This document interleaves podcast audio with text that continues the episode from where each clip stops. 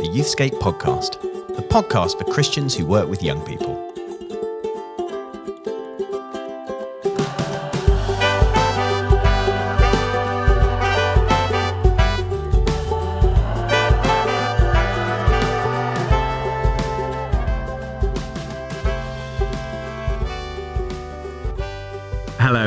Welcome to another edition of the Youthscape podcast. I'm Martin Saunders and with me, as always, Rachel Gardner. Hello, Rachel. Hello. How are you today? I am. I'm doing good. I'm doing fine. Thank you. How are you? Thanks for asking. Important question. I am. I'm doing well. Yes. No. I love this. I love this new podcast. I have to say, I just feel like we've got to the point in the um, in the season when we can reflect, we can bask just a little bit on the glory of these new facilities that we have. So, if you, gentle listener, were with us in the old, the sort of analog era of the uh, of the Youthscape podcast, We're only talking like 18 months ago, aren't we? Really? BC, eighteen months ago, more like Yes. four months ago. Okay. So, uh, so, so we started off when we were, we were recording uh, in in on the top floor of our offices here in Luton. Youthscapes, uh, Youthscape has a, a building, Bute Mills, five story kind of ex steam flour mill, and at the very top, next to the old water tower, there's a little room that used to shove us into, Very cold room. like a cupboard. and we could hear all the planes taking off from Luton Airport and we, could, could. hear all the trains coming in. Yes. So it was a terrible place to record a podcast And we in. were recording it with. How did we get there? We one one lunchtime, I think we managed to convince the finance director to give us fifty quid to buy a, No, a, a we went microphone. and bought the mic And and, we- then we yeah, gave her the receipt on it. air. That's it. So we went to Maplin, which I don't think even exists anymore, and we bought the um, we bought the microphone, which by the way I dropped the other day and broke. Fantastic. Um, and uh, and so we had that, and that that saw us through until lockdown, yes. when we were recording on our from our bedrooms Yes. um, on Zoom. on Zoom. My uh, my laptop has got a broken screen, and I could Yeah. never find the headphones. So it has been shoddy, people. It It's was. been village and shoddy. But now I feel like we've moved into the 20, at least the 20th century. it's fantastic. If not It's the 21st. extraordinary. And so, so just just draw us a picture. Just draw us a, a mental mental picture. picture of where we are right now. Oh, you want me to do that? Yes, I'd like you to do that. Well, there are three glasses of water. There is uh, there's a box with lots of lights. There Oh. are three of us sat socially distanced. I should not have given you this job. Um, we are absolutely not licking each other's faces because obviously we are COVID compliant. We are mitigating the pants off mitigations, and we are bringing this podcast to you. And today we have, I mean, we have a very, very high caliber guest. Yeah, we did. And so didn't we, had just- plans to do a brilliant intro. Just say, Yeah, we did. Let's not do a silly intro. Yeah, we absolutely did. because he might forward it to his friends in important we absolutely places. did. I also know this man, and he's lovely and wonderful. And he's one of us people. He's from the Youth Ministry Tribe. Gosh, like So- I imagine like an MP might be listening to this. they might well be. So if you're an MP listening to this, uh, because you've been forwarded this link by our honourable guest, um, then um, I, I'm sorry. We're I mean clearly idiots, both of us. Yes, and we will get through our waffle very soon. Yes. Yes. Get on. But we do this. We do feel this is a very important topic for today, which is about reaching young people. You and I, Martin, we are youth workers. We love being actually with young people, and like everyone listening through lockdown, it's been so hard that we've not been able to do the kind of youth work we normally do. But it is interesting as we sort of emerge into this new season, what it looks like for us to now hmm. be engaging with young people both online, offline, face to face, and recognizing the whole kind of complex needs that young people have um, and what they've been through hmm. during lockdown. So we wanted to really explore that because you and I have talked about it a lot during lockdown. We made some kind of doom and gloom predictions. But it's interesting to see what's what's happening now is hmm. not what we quite predicted. No. And so lots of brilliant people are finding really innovative, creative, loving ways to reach young people in mm. and I think we've purposefully set this episode up in such a way that we're going to look at very distinct Yes. meanings and interpretations of that phrase reaching young people. Uh, and so we have got a couple of fantastic guests who are going to take that from slightly different angles. And so our first guest uh, Woo, woo, woo. is, very uh, is we're very excited because he uh, he is Mark Russell, Yes. the chief executive of the Children's Society, uh, an organisation that have been uh, deeply invested in reaching and Mm. serving young people uh, over an enormously long period. Uh, of course, set up, founded as a Christian uh, charity back in 18 something, uh, and now led by the wonderful Mark Russell, who was, of course, a youth worker. He's one of us. He's from the tribe, isn't he? And so I just love that because you just know that if you were to like brush past him, ask him, like, what is it that you're really passionate about?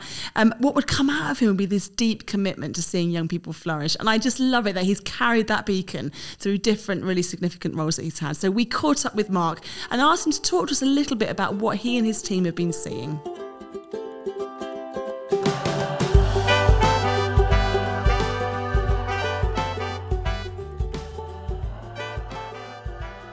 So, Mark, little did you know when you became CEO of the Children's Society that in 2020, children and young people will be facing such a devastating time. So, the question on all of our hearts is had you known this, would you still said yes to the job? Yes, in a heartbeat for lots of reasons. Um, one, because um, I love this organization. This isn't just a job to me. I've been a Children's Society donor and supporter for 15 years. I've waited patiently for my predecessor to find a new job, but I'm really glad he did. Um, so this is a job I really wanted. When I got to my interview, the chair of the board said, "Have you waited your whole life for this job?" I went, "Yes, I have." So that's the first reason. The second reason is because we are in the middle of the most shocking, unprecedented, unparalleled time that any of us have ever known and the country's ever seen in a generation. Um, and and and that pandemic is impacting the most vulnerable and the most poor in our society the greatest. And out of all of those people, it's impacting the most vulnerable children and young people the greatest. Mm. And so for that's another reason why I want to be in this job because this organization has an incredible um, heart for those young people and has a footprint across the country that can make a difference in their lives.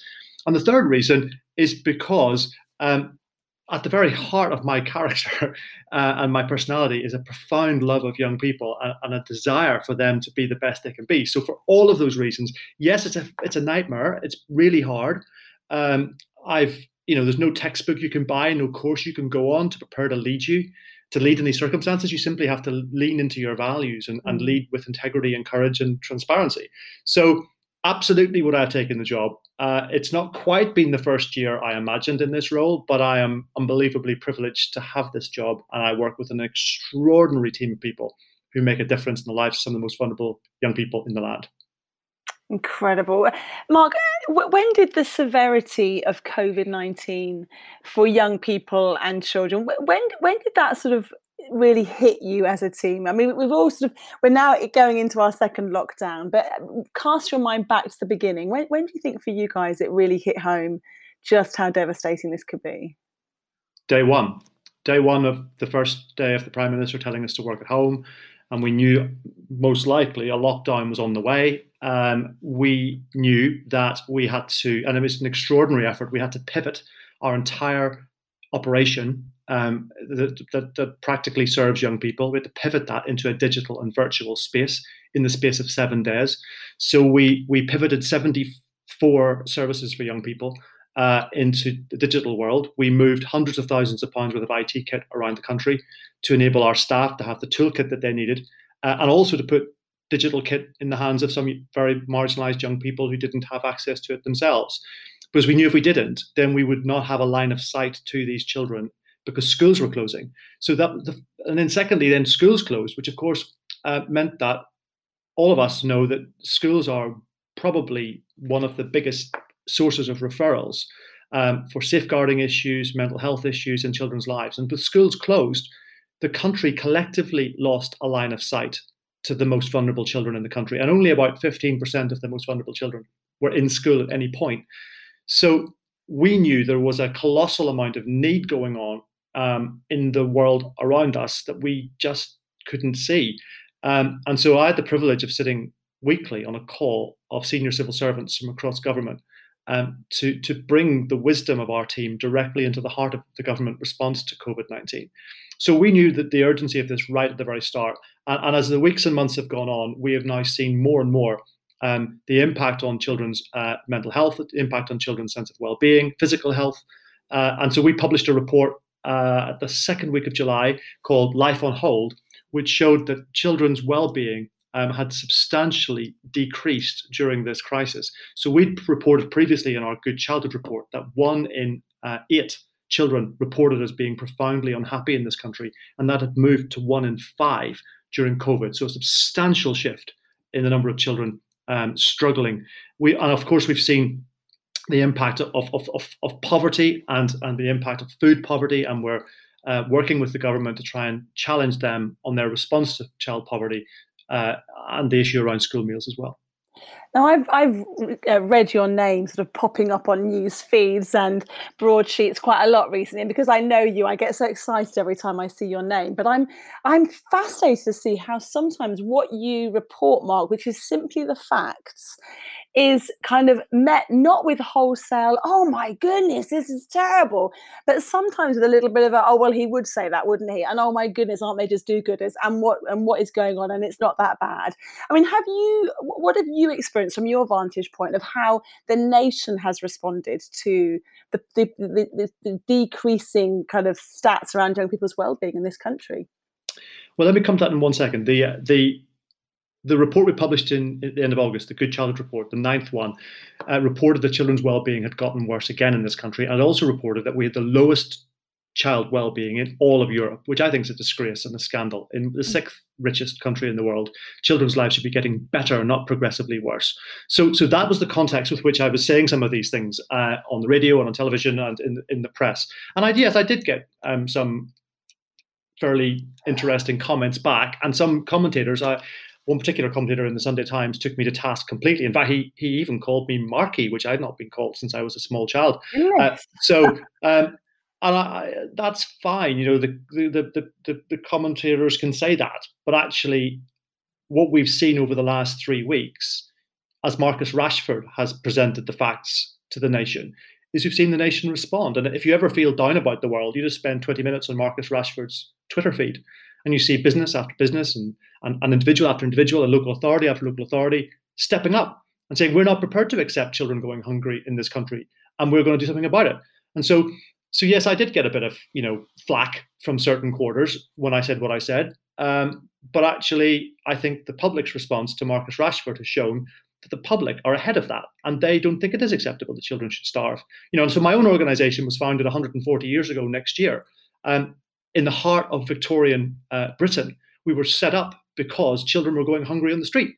And it is rather ironic as we approach our 140th year that that's exactly where we are again. So I make no apology for the Children's Society using its voice to challenge government, to challenge society that it is not acceptable that children's well-being is getting worse and that children are getting poorer we cheer you on as well, Mark, and all your colleagues. Now, you made an interesting comment earlier. You talked about um, losing a line of sight with young people. And you talked about tech poverty and food poverty and housing poverty. Um, the wonderful thing about chatting with you is that not only are you CEO of the Children's Society, but you've been involved with Church Army and on many of the boards that um, I've sometimes sat on as well, t- talking about churches' engagement with young people, particularly about youth work. What would be your hunch really about whether the church, have we lost a line of sight? During this time with some of the most vulnerable people. What what what do you feel in in, in terms of that with the church? What are we at risk of losing? It's a really important question. Um, I think the church has responded to COVID nineteen in, in some really creative ways. Uh, I think you know there's so many churches have discovered YouTube and and streaming, um, and I've and, and, I've got a friend of mine who's a, a vicar of a, a, small rural parish in Northern Ireland who who would normally have had 200 people on Sunday morning, which is pretty big by English standards, but reasonable for Northern Ireland. Um, he's getting like two or three thousand hits on his YouTube uh, service every week. He's having people joining um, online services from New Zealand uh, and Australia and Canada. So, so uh, I think the church has responded really creatively. I think as well, you know, through um, um food banks and other responses, the church has responded really uh, powerfully. Um, and actually, I know there are many youth workers around the country um, who've, who've looked at this crisis and thought, well, I'm going to redouble my efforts. I'm going to work harder. I'm going to find new ways to connect with young people. Um, and schools have been, particularly when schools were closed.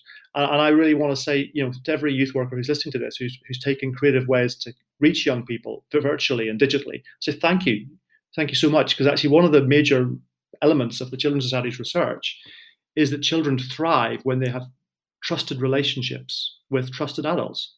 Uh, and, and I know as a youth worker um, now in my 40s that a lot of the young people I work with are now in their 30s. And I know even now they'll tell me the impact that you know those years in their life had. So um, youth work is the most important thing. And you can dress me up and call me a chief executive, and you can put me in front of parliamentarians and members of parliament, and members of the government. But actually, in my heart, I'm a relational youth worker, and I'm still a relational youth worker. And one of my best bits of my job is we have, you know, um, five young trustees on our board who who grill me all the time and who ask me lots of hard questions, and, and I get to be a youth worker with a bunch of young people in this job as well. So um, I, I, want to say thank you to every youth worker who's mm. taken those steps and is going out of their way and using social media to find ways to connect with young people and make sure they know they're there. It's incredibly important.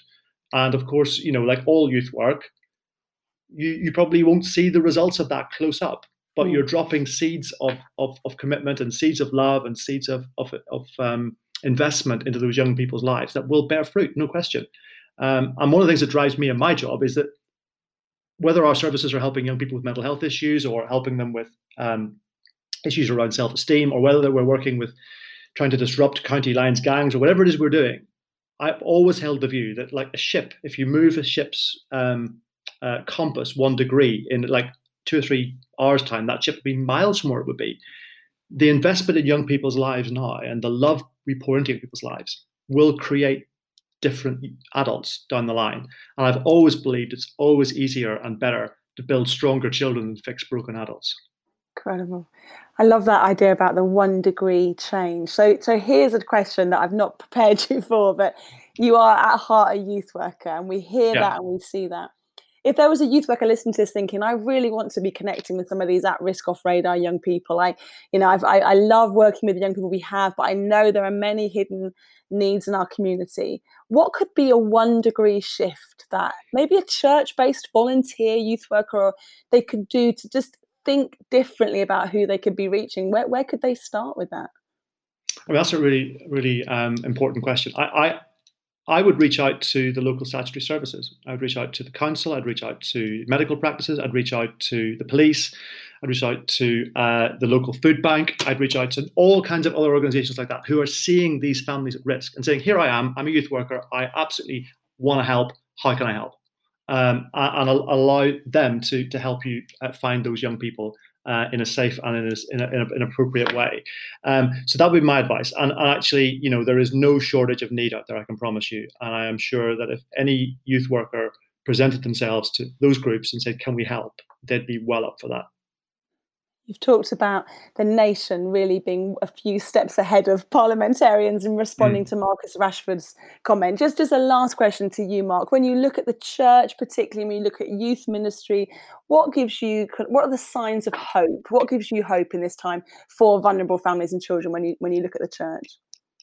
Rachel, despite the fact that we're living in the most extraordinary times, I am full of hope, absolutely full of hope. And the Children's Society is just rebranded with hope as our theme because uh, I believe in young people. I believe that even even you know even when I go visit some of our projects back in the day when I could, um, with some of the most disadvantaged young people who've been through the most horrendous horrendous experiences, they're optimistic, they're hope filled, they dare to believe that tomorrow can be better than yesterday. Um, so I'm my source of hope primarily is within young people, is that they're incredibly resilient. Now I happen to think we shouldn't depend on that resilience. We should have a better safety net in this country, and we should have better um, systems around young people that enable them to thrive, not just survive. But the inherent resilience in young people's lives is what gives me incredible hope. And what also gives me incredible hope is that society is full of good people.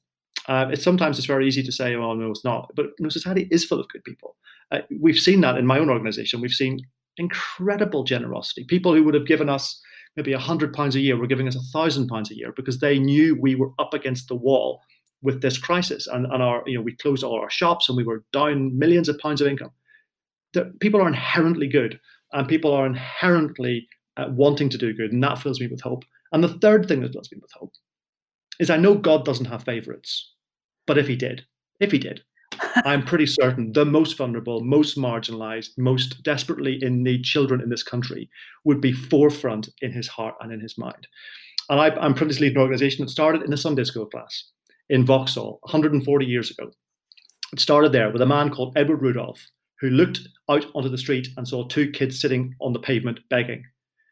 And he was so filled with compassion for those young people and filled with anger at the system that caused it that he gave birth to this organization. And 140 years later, we've still got that same compassion and that same anger. So I'm filled with hope because society is making a difference. We've a lot more to do, um, but I'm committed that I will do my best to use my voice and my energy uh, to fight for a better, fairer, and more just society.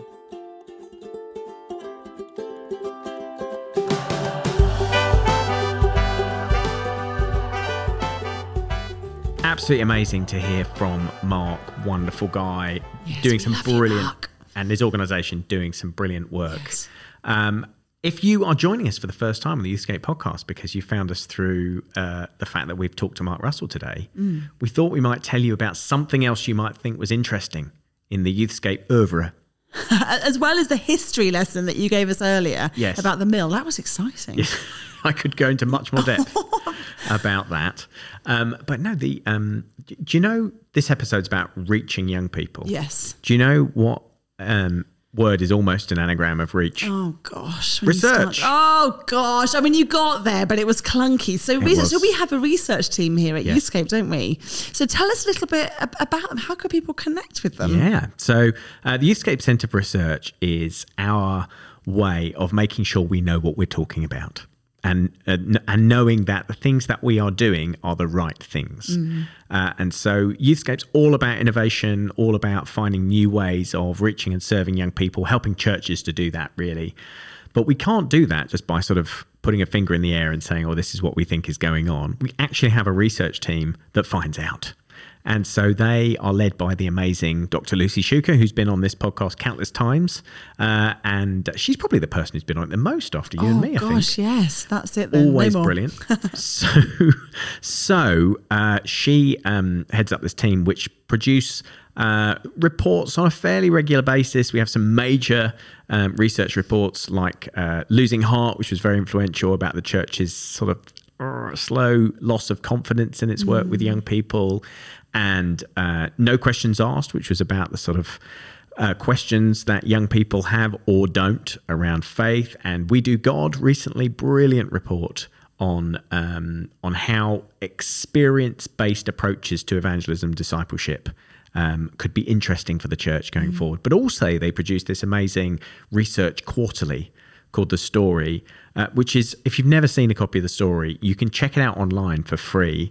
Um, all of this stuff, actually, you can check out online, youthscape.co.uk forward slash research. Um, but the story you can actually get delivered to you to your door for not very much money. I, we, I feel like I should have more hard facts than this. ten pounds for a year subscription. Thank you, and then You also get the fold out poster. Yes, thank you, producer Amy. Um, so, You're welcome. oh, you see, I put you on the mic once, and suddenly you, you, you can't get you off it. Um, so, um, uh, yes, you can subscribe to that. Um, but actually, just following uh, the Centre for Research on social media and, and making sure you're keeping in touch with what they're doing, it really is helpful stuff for youth ministry. Yes, brilliant. Now, we said at the beginning of this podcast that we were going to be approaching the idea of reaching young people from sort of a couple of different angles. And uh, I am very excited about our next guest. It's definitely a change in tack now. We're thinking about something that is a kind of a different approach. We're thinking about evangelism, discipleship, and during lockdown, many churches reporting saying to us that lost the fringe young people, lost contact with young people who might be at those early stages of asking big questions about life and about faith. Um, and so, what's happened to those conversations? What happens for young people who are asking the big questions that maybe are not plugged into communities where there is space to um, explore those? Well, I caught up with brilliant Daniel Eduardo, who is the head of youth and evangelism at the Message. He is extremely tall. He is fantastically cool. Um, he is so passionate about what he does, Martin. And I just thought, oh my goodness, I don't just want to hear what you say. I'd like to kind of take a little bit of that va-va-voom that va-va-voom that Daniel, you have, Daniel, and your team, the wonderful team at Message, and just sort of that kind of boost of confidence. Actually, young people are asking the big questions and they are interested. And actually, this is a space that we can still, with confidence, step into. So, this is us catching up with Daniel Eduardo.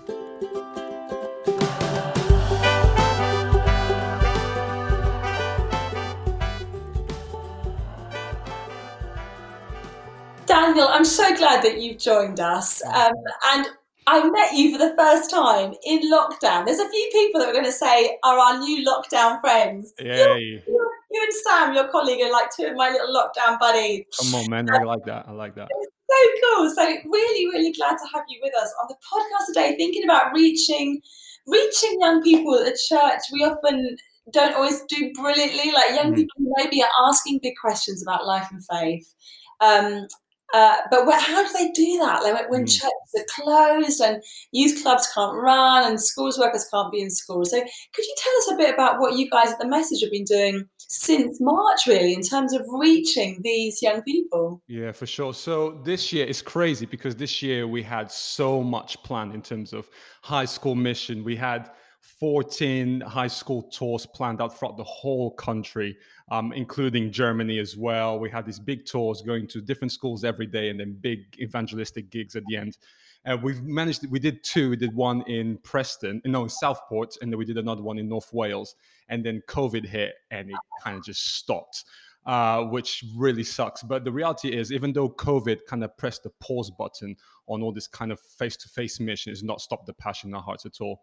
Um, so we kind of just taken everything that we were doing in schools and we try to shift it all to online to try and go to the places where young people are currently hanging out. So whether that's TikTok, whether it's that on Instagram stories or Instagram reels or YouTube, and just trying to bring a message, a message of hope, telling people that in the midst of the storms of life, there is hope. And it's not human optimism, not wishful thinking, but hope has a name. His name is Jesus.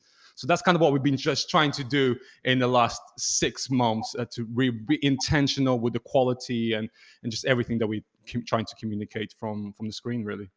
I mean, that is that's the dream, isn't it? I Mm. know people like us listening to this, like me as well. I mean, I always I'm the first to come clean about how much I struggle with technology, and the young people I work with still laugh because I call TikTok Nick Knock. I always forget what it's called. and that is the dream: is that the stuff that we've been working hard to deliver. Mm. Doesn't just reach the Christian community, but reaches young people who may have been those that would have come along to events. They Yeah. they would have rocked up at something happening at school. So so, I mean, don't worry about numbers. So I'm sure you haven't got that in your head. But Mm. like, how effective has that been as a way of connecting with young people that you know probably aren't connecting with other youth workers or churches? Totally, totally. So on, on a weekly basis, we, we decided to do a, a live show on, on YouTube where we've been having, comparing to the numbers of a gig, it's been a lot less, but we'll be having like 50, 60 young people that would tune in on a weekly basis. And we always give an opportunity. You know, we do a whole bunch of games, forfeits, we do giveaways, and then we present the gospel in a clear and relevant manner. And we've had young people make a decision online to, to follow Jesus. So they'll be writing in the comments saying, I've made a decision to follow Jesus. I've prayed that prayer today, which is amazing. But then from the back of that, we've decided to start these online discipleship groups as well, which we call the roundtable sessions. And we received a, a, message on Instagram not long ago from a young guy saying, I prayed that prayer. I clicked the link, I received the Bible, and oh my gosh, what an adventure this Bible is. There's so many amazing stories. What is your favorite story? I'm reading through it. Uh, another person sends us a message saying, I've read the whole Bible. I'm going to read it again in the second lockdown. This is so cool. What's your favorite story? So I feel like right now we're going to really be intentional with this kind of one to one type of discipleship, just really journeying with people where probably in the past, when we would do a gig or a tour, we will see hundreds, thousands of young people and they connect with local church, we wouldn't be able to connect them on a one-to-one basis. But now, because of lockdown and because our life is now online, we get to connect with them and then connect them with local churches, which has been which has been amazing. A real privilege, really. A real privilege. Would you think that is part of what's coming out of this? That the face of evangelism looks a bit more one to one? I think so. I think so. I think there's there's a place for the big proclamation, big stage, thousands of people, and you know what? I, I long for to get back to that kind of stuff. But I think it's an opportunity for us to kind of see what Jesus said: make disciples of every nation. Man, that's an order that Jesus gave to us just before he he went back to heaven. So it's given us an opportunity to really develop that and just go back to that square one place of let's let's spend quality time with these young people, chatting with them, encouraging them, um, giving them resources to be on this adventure of life. So yeah, I think so. Because I think so often the big critique that we maybe direct at ourselves or at the big evangelistic events is that it's so mass, mm. it's so mass produced. How do you know that individual young people are growing? And I just love it that the message, you've always had that heart, haven't mm. you? Discipleship yeah, yeah. Alongside, but that this has given you an opportunity to really, you guys get front line in the one to one.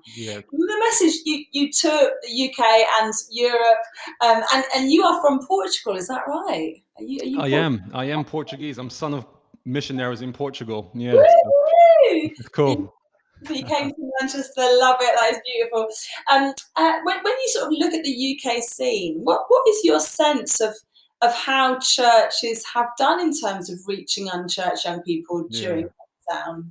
I feel like people, you know what? I'll, I'll be honest. I feel like people are taking more of a step forward. I feel like people are being more bold in terms of telling other people about Jesus.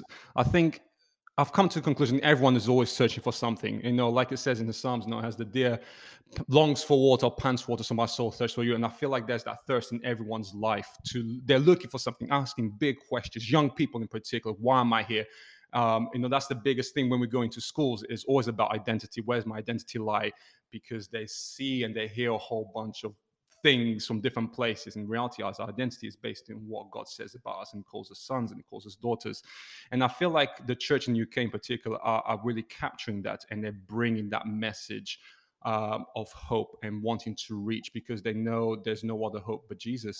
And, and I think it's quite an exciting thing. I think I've seen, especially during lockdown, trying to figure out, okay, how do we reach out to young people in our communities um, some stuff that people at the message have been doing is this thing called Love Where You Live, where it's a bit of social action where they go out and, and clean uh, gardens, clean gutters and streets and all that kind of stuff. But then they get an opportunity to pray for people. And young people really jump on that because they get to do something quite practical, but yeah. then get to chat, uh, uh no, socially distant, but they get to chat with other people, which is which is great.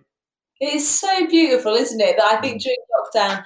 And youth workers, as you say, and young people often been on the front line of both responses, the practical food banks, checking out where young people yeah. are, especially if they're in families where it's going to be really difficult for them to be in isolation with them, but also offering Jesus, actually not yeah. withholding the most beautiful thing we have to hold out to young people, and that both goes hand in hand. And I think that's when so uh, hearing at the moment, hopefully a vaccine. I mean, yeah, come on, thank you Jesus for amazing scientists. Um, so let's say there's a vaccine. Let's say that January the second, Daniel all of these schools, all these areas are like, come on, we want this church.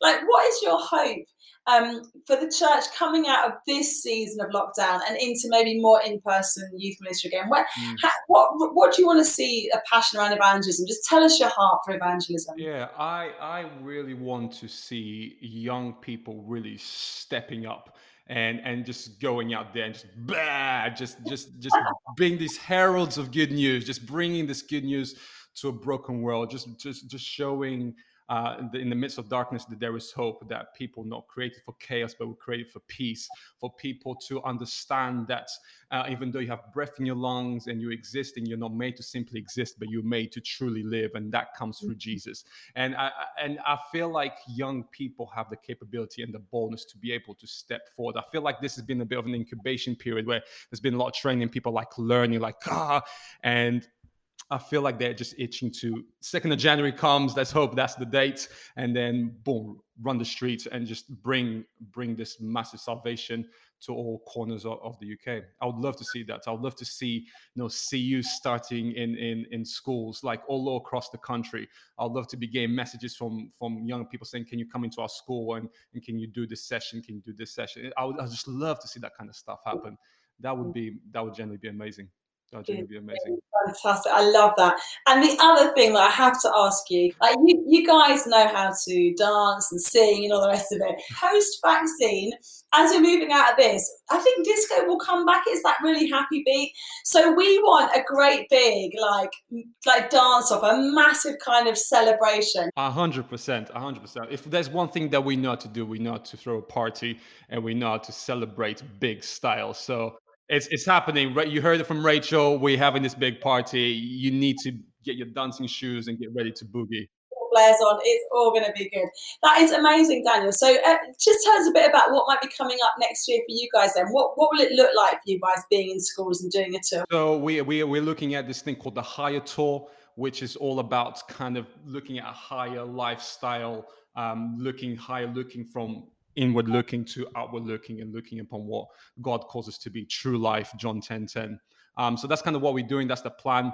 Uh, hopefully, as, as stuff, hopefully in the new year starts to open up a bit, we'll be able to do a bit more of this kind of touring, as well as doing a whole bunch of initiatives called Love Where You Live, where local churches get together. We just uh, um, enable local churches to get together to do a whole bunch of social action within their communities to love where they live and then to share the good news of who Jesus is as well. So that's the plan. Thank you. What what piece of encouragement has kept you going in this season that you want to pass on to these youth workers listening to this that have got a real passion for all the young people in their communities, whether they know Jesus or not. They just want to see these young people flourish in their full potential. Like what what piece of encouragement do you want to give the youth workers? Yeah, for sure. Uh, I feel like no, for this is this has been a verse. I'll just pop it out to make sure I quote it right.